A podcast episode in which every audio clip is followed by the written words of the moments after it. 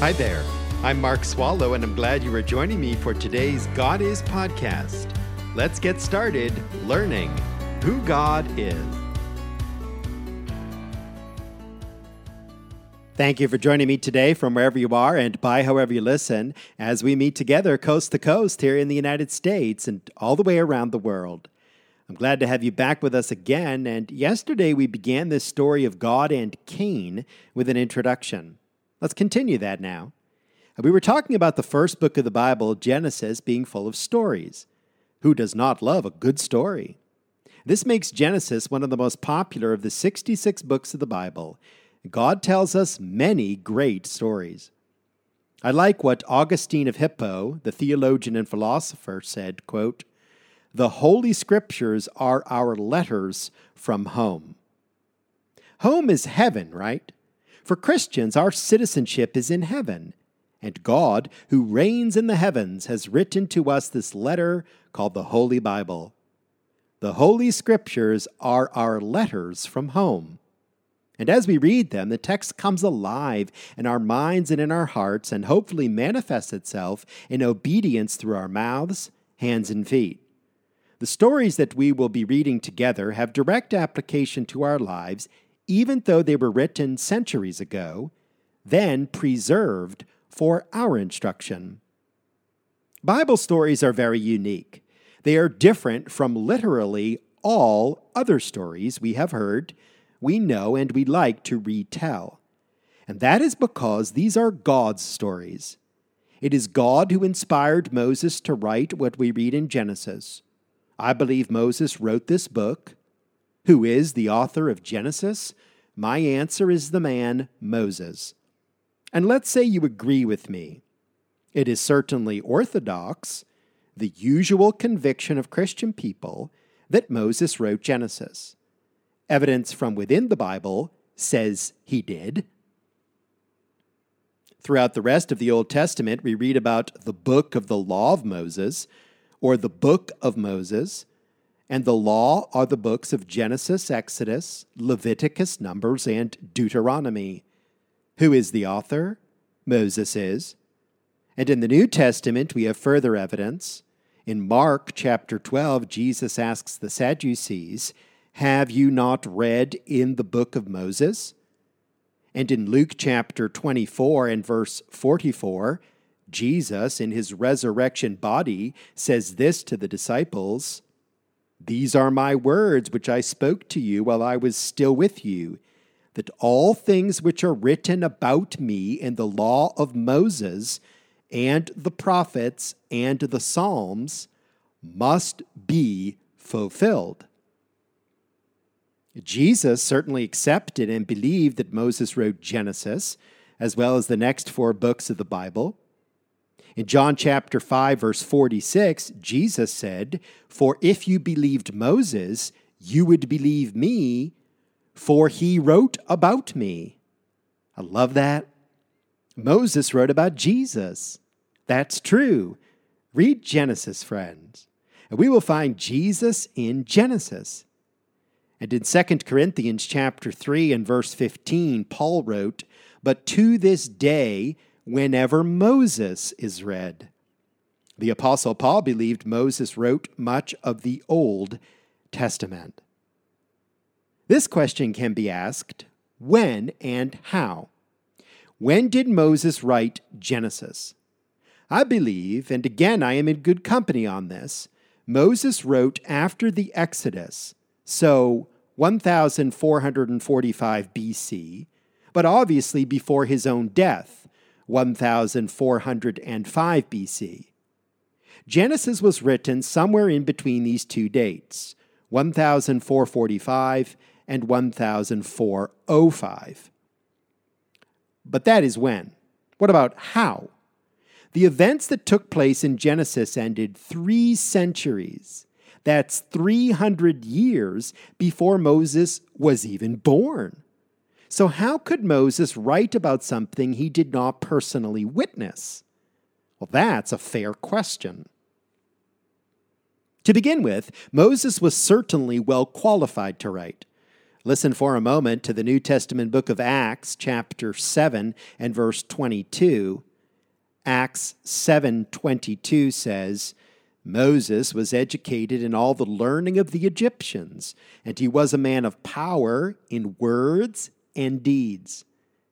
If you will read Exodus chapters 1 through 6, which contains a biography of Moses, you will definitely agree with this verse.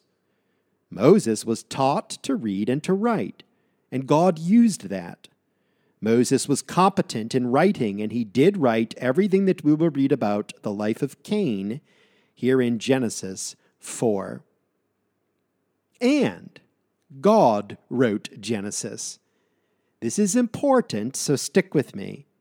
How are the stories within the Bible different from all other stories? The Bible stories are God's stories.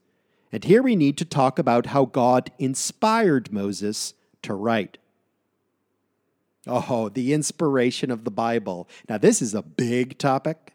Indeed, it is. But I'm going to deal with this only briefly. I want to get going in Genesis 4 and the life of Cain, and we will. But as we do that, I am demonstrating for you that Cain's story is true. It actually happened. It is non fiction. Moses accurately describes for us what happened between Cain, Abel, Adam, and Eve, the characters we will look at. How did Moses write this? As I have said, he was competent to write. And now, second, God inspired him to write. That is, even though the events of Genesis ended 300 years before Moses was born, God revealed to Moses exactly what happened in the centuries from the beginning of the creation. God gave Moses direct revelation on these events. The Lord told Moses what to write, and this is in keeping with the way God works. Take the Old Testament prophets, for example. God spoke about future events to Isaiah and Jeremiah. Well, if God spoke accurately about the future to them, why could not God speak accurately about the past to Moses? He did. What is this divine process of inspiration? When we say the Bible is inspired, what do we mean? I believe as we sit down and read and learn Genesis 4, we read the inspired Word of God. How so? Let me borrow a definition of inspiration from theologian Benjamin B. Warfield. We know him as B. B. Warfield. In his 1948 book, The Inspiration and Authority of the Bible, he writes this quote, Inspiration is defined as a supernatural influence exerted on the sacred writers by the Spirit of God, by virtue of which their writings are given divine trustworthiness. That's a very good definition of inspiration.